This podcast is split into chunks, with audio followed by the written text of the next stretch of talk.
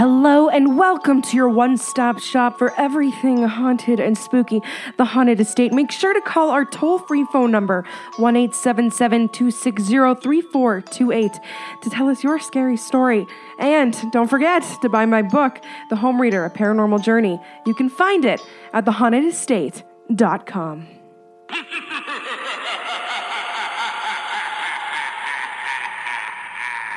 Hello, everybody. Long time no see. It is me, Selena, back after a bit of a week and a half absence. I was planning a big sorry speech, but truth is, it's not that I'm not sorry. I'm just going through a very weird time. We all have those points in our life. I feel like being 25 is just a terrible time.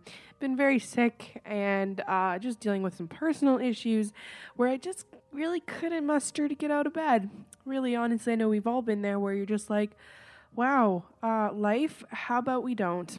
So that's been me for the last uh, about week and a half. But I got up, I got out of bed. The house was clean today. I cleaned it yesterday. I was pretty proud of myself for getting something done. Grabbed myself a glass of champagne. It's five o'clock somewhere. It might only be 11 o'clock in the morning here, but you know what? It's only a halfie. That's all I had. So that's okay. And I never ever drink. So if you're wondering, no, I'm not a spooky alcoholic. That would be pretty terribly funny.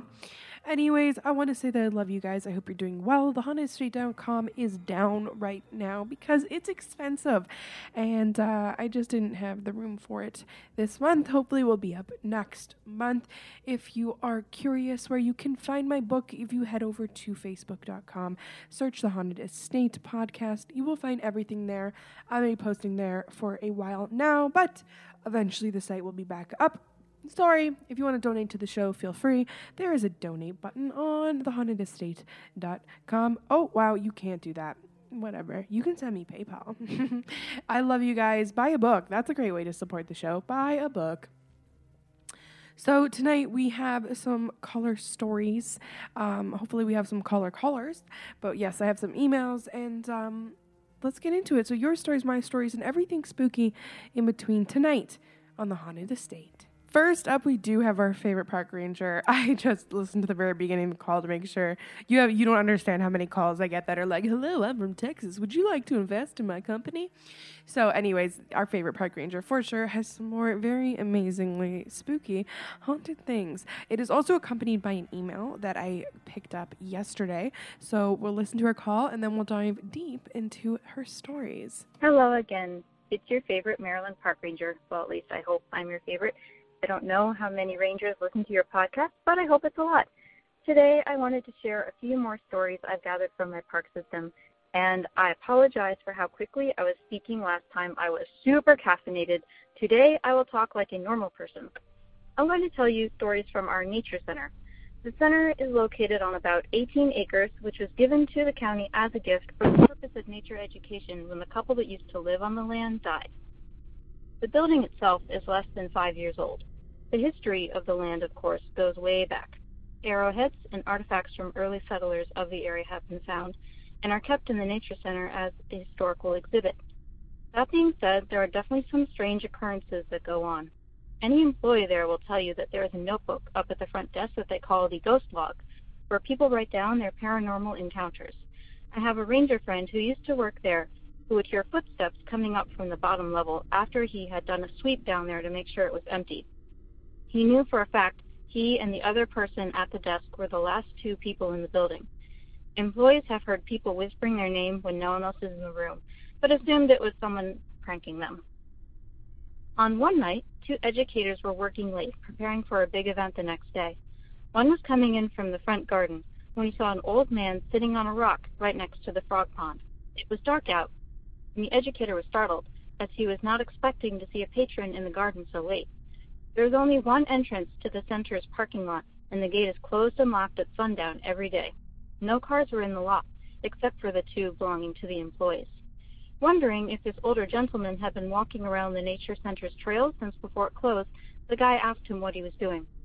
Oh, just waiting, the old man said. Well, the gate is locked now, so if you're waiting for a ride, they won't be able to get up here, the staff member said. I'll be fine, said the old man. The educator shook his head and went inside. A few moments later, his coworker came in. Did you see that old man sitting on the rock out there? the first educator asked. His friend shook his head and said no. He just got something from his car and walked through the whole garden and didn't see anyone. Keep in mind, this is not a location you can get to by foot unless you walk a long ways along a very busy road or if you go miles through the woods, only some of which has trails. They were both pretty spooked by that encounter. I have another good friend who works at the center, and he relayed to me a story about how he and two other staff were working on a project right before lunch. My friend and the other guy decided to break for lunch, but their coworker said she would catch up in a few minutes. When she swiped her access card to the building and pulled the door, something on the other side pulled it shut. Thinking it was my friend and the other guy messing with her, she sighed and swiped her card again, pulling on the door. The same thing happened. A little frustrated now, she tried the door a third time with some force. The door was yanked closed so hard that she tweaked her shoulder, which hurt for days afterwards.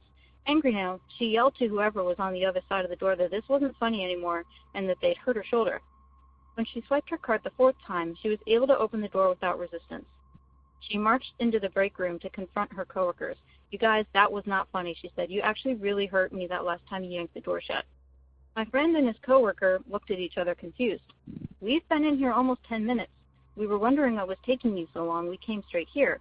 Other staff in the break room confirmed that they had indeed been there for as long as they'd claimed. The poor girl was now scared, in addition to being angry. At least it left her alone when she told it to, right? And then most recently, they called us late at night when they were hosting a wedding because of a strange person dressed all in black who walked into the center and wanted to wander around. When the staff member informed him that the place was closed except for the private wedding event, he said, Oh, okay. I'll just walk around and maybe get some cake. To which the staff member replied, No, this is a private event. The park is closed. You need to leave. Thinking this person was a little strange, he called us rangers, and we also contacted the police. We spent the next hour combing the grounds for this strange individual. He never showed up down where the wedding was being held, and no one saw him leave either. Angi has made it easier than ever to connect with skilled professionals to get all your jobs done well. If you own a home, you know how much work it can take, whether it's everyday maintenance and repairs or making dream projects a reality. It can be hard just to know where to start, but now all you need to do is Angi that and find a skilled local pro who will deliver the quality and expertise you need. Angi has over 20 years of home service experience and they've combined it with new tools to simplify the whole process. Bring them your project online or with the Angi app, answer a few questions and Angi can handle the rest from start to finish or help you compare quotes from multiple pros and connect instantly, which means you can take care of just about any home project in just a few taps. Because when it comes to getting the most out of your home, you can do this when you Angi that. Download the free Angi mobile app today or visit Angi.com. That's A-N-G-I dot com. So those are my stories about the Nature Center. Definitely a little bit strange. I would love to know some of the things that used to happen on those grounds. Uh, clearly has a very long history just based on the various artifacts that they found, and I find it super interesting. I wish we knew a little more about who used to live there and maybe what happened to them. But that's all for today. Thank you as always for doing what you do, and I can't wait to hear more of your podcast. Bye. Thank you so much for calling in. I really enjoy your calls. It really sounds like quite the playful ghost, quite the shit disturber, if I might say. I am still just so jealous of your job, being able to be outside and, and have fun like that, and and to get to work in like such a paranormally active area. Um, I really hope that you can share some more like personal experiences sometimes. I, am really curious, you know, in your personal life too. And don't worry about talking fast. Sometimes I listen back to my podcast and I'm like, wow, they have to think I do crack. Uh, I didn't think you spoke fast at all. I'm sure I'm speaking fast right now. But, anyways, let's jump straight into your email actually. Okay, so Amy sent us some pretty cool links. We're first going to go into the top 10 haunted sites in Maryland. I always remember this is such a weird story. Um, when I was really young, like really, really young, probably ten to fifteen, or even yeah, around there, I started talking to this guy online, and his name was Paul, and he said he was from England, but then he said he was from Maryland, and that Maryland was in England, which wasn't true. Anyways, let's jump into this. This is more interesting than that, isn't it? Wow, I ramble. Let's get into it. Okay, 10 haunted sites in Maryland. There are hundreds of haunted sites in Maryland, but some have stood out over decades as being especially creepy. They are linked with sightings of apparitions, sudden changes in temperature, unexplained noises, or the feeling of being watched. Here are 10 ghostly spots that are open to the public. And Antium, Antietam Battlefield. Wow. Ant, so it's A N T I E T A M Battlefield. Okay, Antietam Battlefield could possibly be the most haunted place in Maryland. It's the site of America's bloodiest single day battle, with more than 23,000 lives lost on this battlefield alone. Hundreds of visitors and locals have reported seeing soldiers in uniform still on the field, wandering as if they're lost. Many hear the distant fire of gunshots and cannons. According to many paranormal groups who have done investigations, sightings seem to be most prevalent at dawn and dusk the Dr. Daniel Dr. Samuel A. Mudd House. Okay. Dr. Samuel A. Mudd was a doctor who treated John Wilkes Booth for a broken leg. Booth broke his leg by falling immediately after he had shot President Abraham Lincoln. Law enforcement caught up with Dr. Mudd while on the hunt for Booth. They unjustly tried Mudd in court, but being a co conspirator in Lincoln's assassination, Mudd was jailed for years and known to have compassionately treated prisoner victims for yellow fever. His wife fought for a pardon which she, she finally gained from President Andrew Johnson. Tragically, Dr. Mudd died in his home just after a short time that he was gained his release after being exposed to unhealthy conditions of prison life. Many believe his restless spirit still haunts the house and roams the surrounding fields. Now the house is a museum, operate, operated by Samuel Mudd Society the Jonathan Hager House. Jonathan Hager, founder of Hagerstown, presented this house to his new bride around 1740.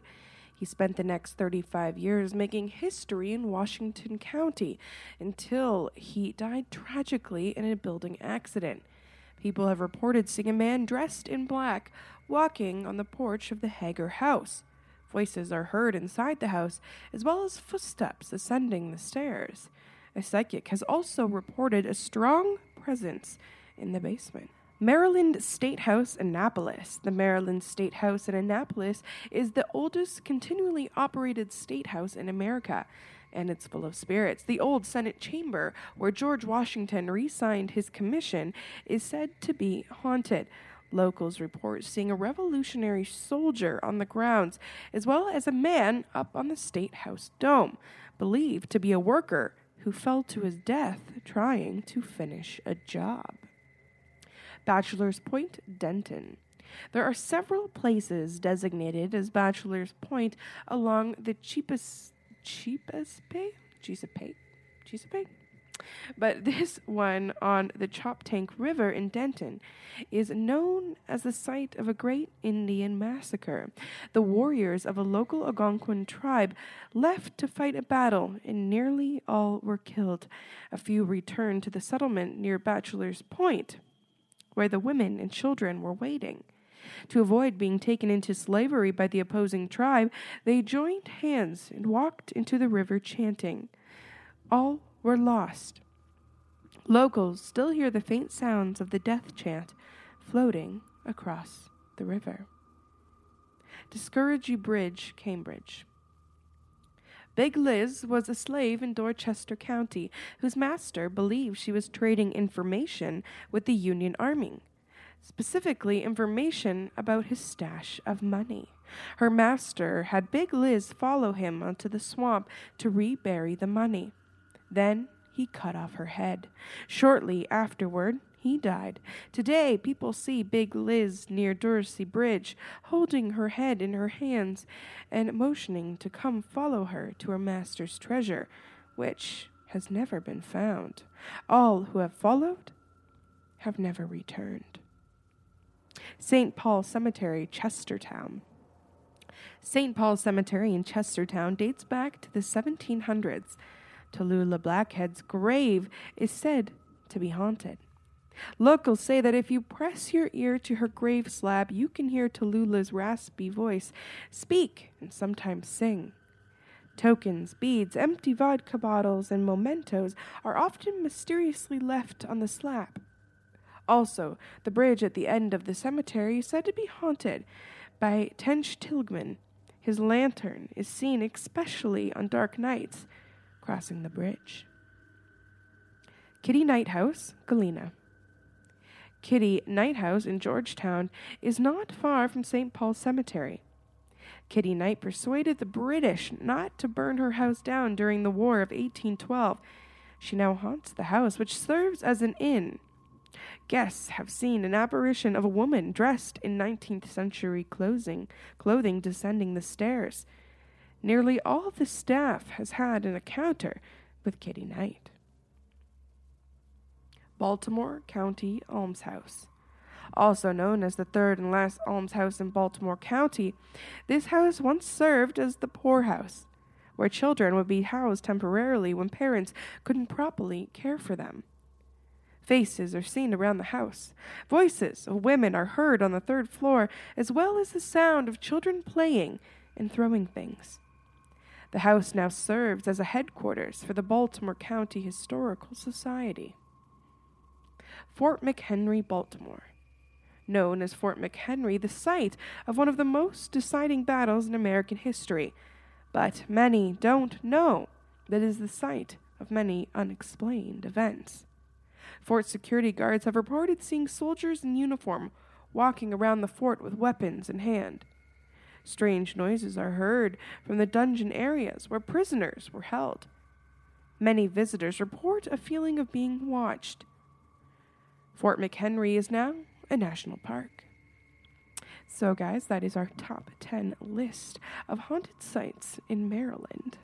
Along with this email, she sent a little note. So, Ellicott City, I hope it's Ellicott City, I'm going to butcher this, is one of the most haunted areas in the state. Sadly, the historic downtown was just greatly damaged by a flood, but recovery is on the way. Hooray! I saw that on the news. I truly did. Anyways, a couple of these in this list are properties owned by my department, including the Patapsco, oh God, female, the Female Institute, which has lots of stories. The old firehouse, Seven Hills Road, actually called College Ave, is not my property, but I still drive down it about every day. Rangers don't work until midnight, so I've never been able to try getting the gross truck to follow me on the job. Also, I do not want to wreck my patrol car. That'd be terrible. Or my personal car for that matter. I think I'll just stick to reading other people's stories about being followed by the ghost truck. My fiance grew up in this area, and while he was never chased by a truck, when he was a teen, one time he did go way too fast and lost control and spun out. Luckily, in someone's large front yard instead of another car or a tree, because he would probably be dead. Thank God. So maybe these people who died on this road were just dumb and go way too fast. It is a tricky road, and it may not be paranormally related. Maybe those that don't crash make up stuff about being chased by a truck to justify their tomfoolery. Or maybe there is a demon truck that chases people. It's an interesting story either way. Thanks for doing what you do and can't wait to get my hands on a copy of your book. That is so cool. Okay, so she sent a site that is talking about haunted Ellicott City, Maryland. So I'm going to take a look gander at this and find some cool stuff to read to you guys. All right, let's jump right in with the Hayden House. The old Hayden House, or Oak Lawn as the house was called, is a small stone house that was built back in the early 1800s. Once located on its own lot, the house is now surrounded by additions that have been made to the Howard County Courthouse over the years. It's not an easy place to find, but well worth a look should you ever get the chance. The house was built by Edwin Parsons Hayden, the first county clerk in Ellicott City. I really hope I'm saying that right. Ellicott, it looks right. Ellicott, Ellicott City. Ah, anyways, and he lived there with his wife and six children up until the time of his death in 1850. After that, the house saw several different owners, including the Howard County Board of Education and the District Court in 1981. The house sat vacant for several years before being taken over by County Law Library. Stories about Oak Lawn and the mysterious events going on there began many years ago and continue today although they probably peaked during the 1970s when the house was occupied by the district court and the county office of parole and probation. Clerks and secretaries often reported lights turning on and off by themselves, a coffee pot that would heat up even when it was unplugged. And the sounds of phantom footsteps echoing throughout the occupied parts of the un- uh, unoccupied parts of the building. There were also stories of a rocking chair that moved by itself, and a staff member who came to work early one morning and saw a man through the glass panes of the front door. A check of the building revealed no one, living that is, was inside. Frankly, I find the stories of the coffee pot, which heated up on its own, to be most entertaining, especially in light of the phenomenon that accompanied it. The most commonly reported strange events were the phantom smells of Oak Lawn. The smells of soup and bacon and eggs would waft through the building during the day and into the night. It was not the odors themselves that seemed to disturb the, sa- the staff, but the source of them, or rather, the lack of a source. At the time, there were no cooking appliances in the building, and no cooking done there at all. Soon the ghost was dubbed the cooking ghost and the smells of various foods became commonplace. The smells of food were not the only way the ghost chose to make its presence known, however. One staff member who probably had the most strange encounters than any other was of the late solitary hours he worked. He reported a number of events, like seeing cloth napkins fold and refold themselves before his eyes, or hearing a number of noises that he could not explain. On one occasion, he believed that he actually saw the ghost itself. He was working late one night and was on his way to the second floor when he noticed what appeared to be a white haze. Out of the corner of his eyes, he looked quickly and saw the misty ball of vapor hanging in the air. It was very dense, but he could see behind it, and then it vanished. Oak Lawn remains haunted place today, and visitors are able to see it on the Ellicott Ghost Tour. Here are some personal stories. In response to that of the of the Hayden House story, I currently work in the courthouse. I hear weird things all the time. Also, I have a hot plate that turns on by itself. I literally have to unplug it from the wall, and the temperature dial still turns on. One of my co workers have seen women go through the wall that goes straight up the library, right into Hayden House. Very curious. I find it very weird when ghosts play with electrical things, especially ghosts from the 1800s, because they be looking at that and they'd be like, oh my god, this is magic, not knowing that they're crazy and ghosts. And wow. Moving on, let's hear about the ghost of Lilburn. Lilburn is one of the most beautiful homes in the town of Ellicott City, Maryland, and it is also the most notorious of the town's haunted residences. The unexplained happenings here have given rise to the ghost stories that date back more than a century, and they still continue today. Lilburn was built in 1857 by Henry Richard Hazelhurst, a prosperous business owner who would go on to make a fortune in the iron trade during the Civil War. As the years passed, a series of tragedies stuck, struck the family as Hazelhurst lost his wife and several children. One of them, a daughter, was said to have died in childbirth at Lilburn. Hazelhurst outlived most his family and died in 1900 at the age of 85. In 1923, the McGinnis family purchased Lilburn, and it was during the time in which they lived in the house that the stories of ghostly activity in the mansion began making rounds in the town. It was said that footsteps were heard by the family in the tower, along with many other strange noises, which could not be explained. It was suggested that the ghost might be the daughter of Henry Hazelhurst, who had spent her final days in the house, dying when giving birth. Tragedy almost struck another family at Christmas time that year when a fire broke out and much of the mansion was ruined. The place was completely rebuilt except for a minor change. When the tower was reconstructed, McGinnis chose to replace the Gothic peaks that had been on it with stone battlements.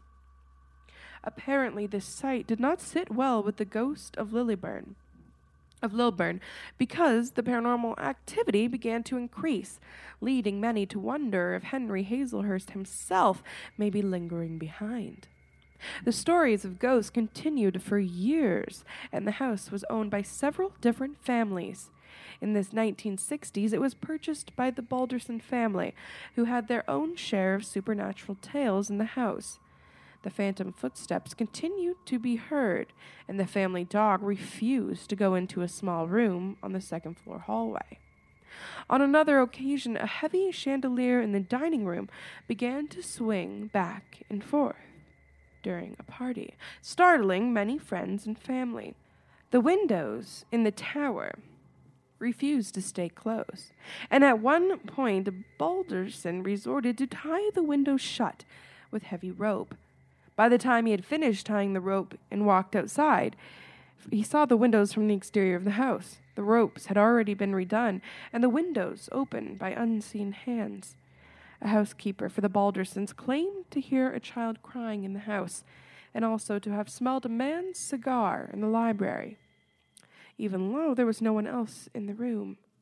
She also claimed to see several apparitions in the house, including the shadowy figure of a man and a girl in a chiffon dress, walking down the hallways. Following the Balders' tenure in the house, it was purchased by Dr. Eugenia King, who lived there with her son, they also reported problems with the tower windows and repeat performance of the chandelier in the dining room. An addition occurrence took place when a vase of flowers suddenly turned upside down and emptied itself onto the floor. In 1983, the house was purchased by another family, who restored the house and made some major renovations. They claimed to have had no encounters with the supernatural occupant of the house, and yet by 1988, it was on the market again. The house is private property today, but watch for it to soon be included in the upcoming book, Haunted, Ellicott City, by David Ketchersid and Troy Taylor. Pulling up to Mickey D's just for drinks? Oh, yeah, that's me. Nothing extra, just perfection and a straw. Coming in hot for the coldest cups on the block. Because there are drinks, then there are drinks from McDonald's. Mix things up with any size lemonade or sweet tea for $1.49. Perfect with our classic fries. Price and participation may vary, cannot be combined with any other offer. Ba da ba ba ba.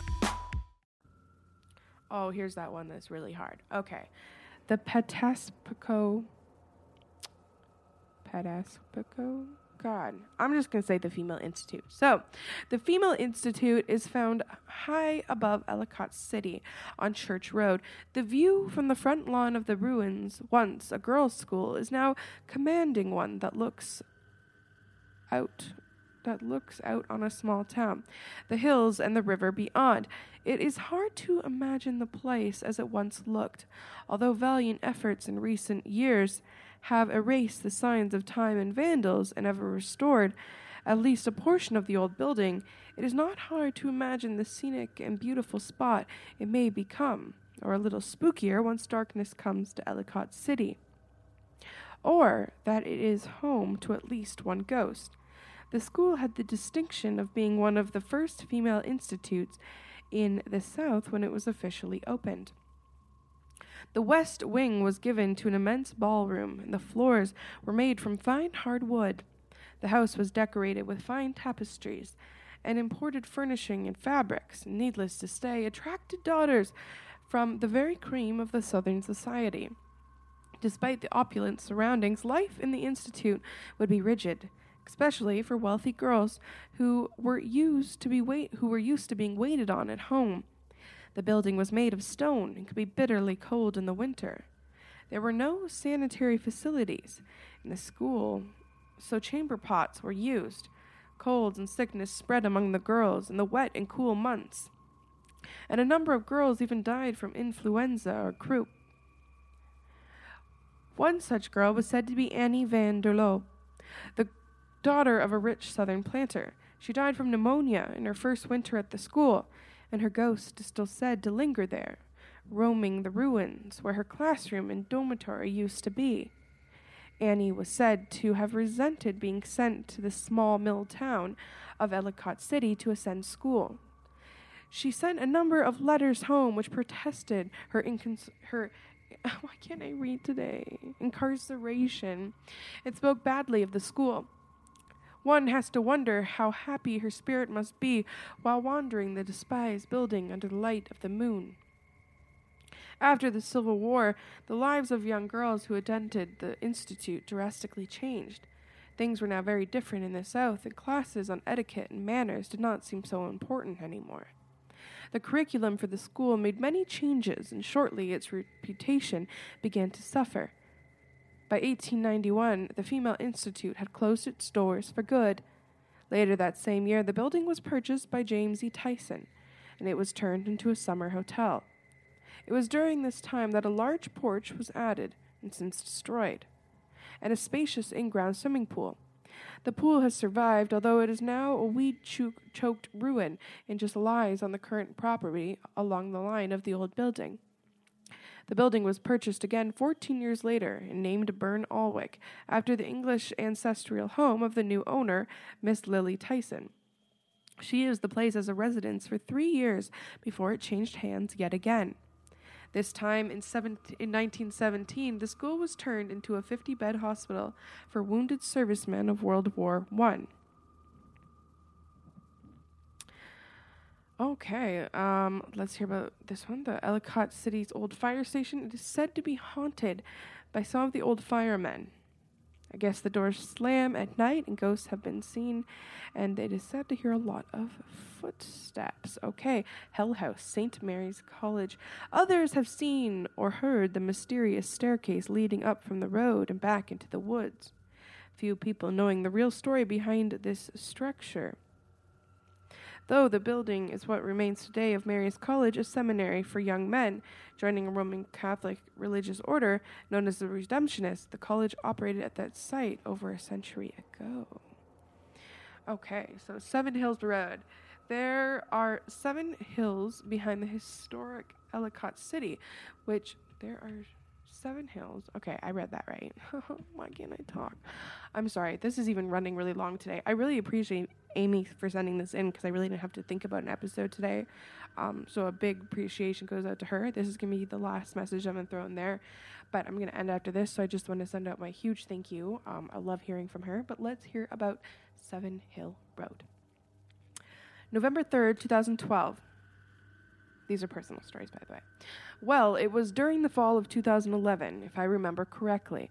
It was October 16th.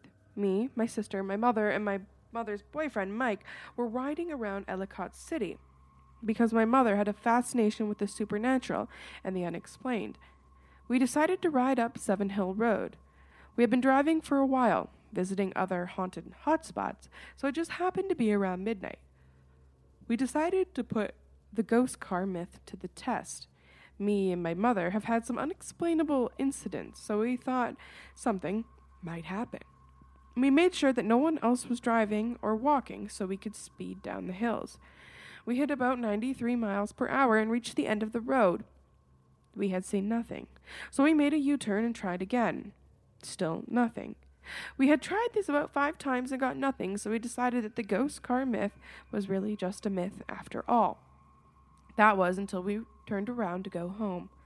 We raced down the street a little after midnight to enjoy the butterfly feelings in our stomach when this dark colored truck appeared almost out of nowhere.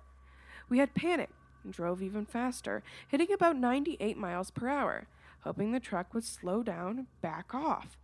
If only that had happened. The truck sped up on our tails as we had expected, and we thought we would get rear ended. It was just our luck when we reached the end of the road and the truck disappeared. We had not known what to think of that experience that night we still think of the ghost car, but we'll never know. All I can say is that I do believe in this myth, with my past in the paranormal and that night. It is all I have to answer. You may not believe, but I must say I do. I have been to Seven Hills many times. Three of them I was there at 12 on the dot and was never chased by a dreaming truck.